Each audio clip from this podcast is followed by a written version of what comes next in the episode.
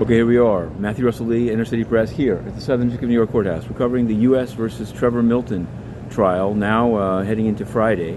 Uh, yesterday on the stand, uh, there was a Robinhood investor, of which there are many.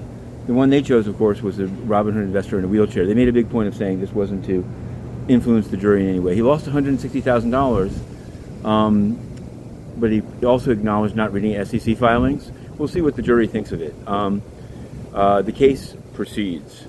Uh, we went across the river to cover the U.S. versus Tom Barrack trial in EDNY, uh, finding there a uh, an expert who didn't know what the uh, Abu Dhabi investment fund was, and but did have some interesting things to say about UAE foreign policy in Libya, Egypt, overthrowing Morsi, bombing Yemen. So that was interesting.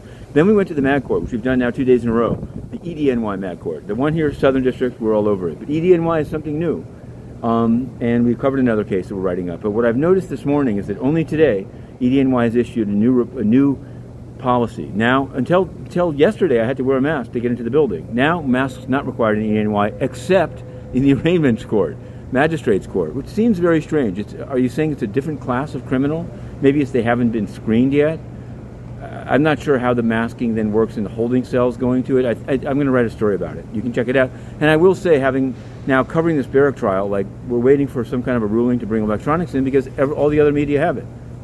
We're still covering it like crazy. We've put out some uh, Twitter Spaces first first attempt. Okay, United Nations, an absolute sleaze fest. Antonio Guterres censoring the press.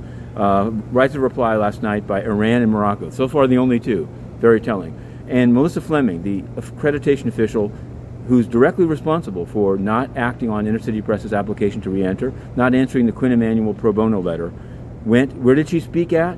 And bloviate that Antonio Guterres is very angry? A Microsoft office, Microsoft's UN office. You see, the UN throws out independent press and partners with mega corporations. It won't stand. We're applying to re-enter.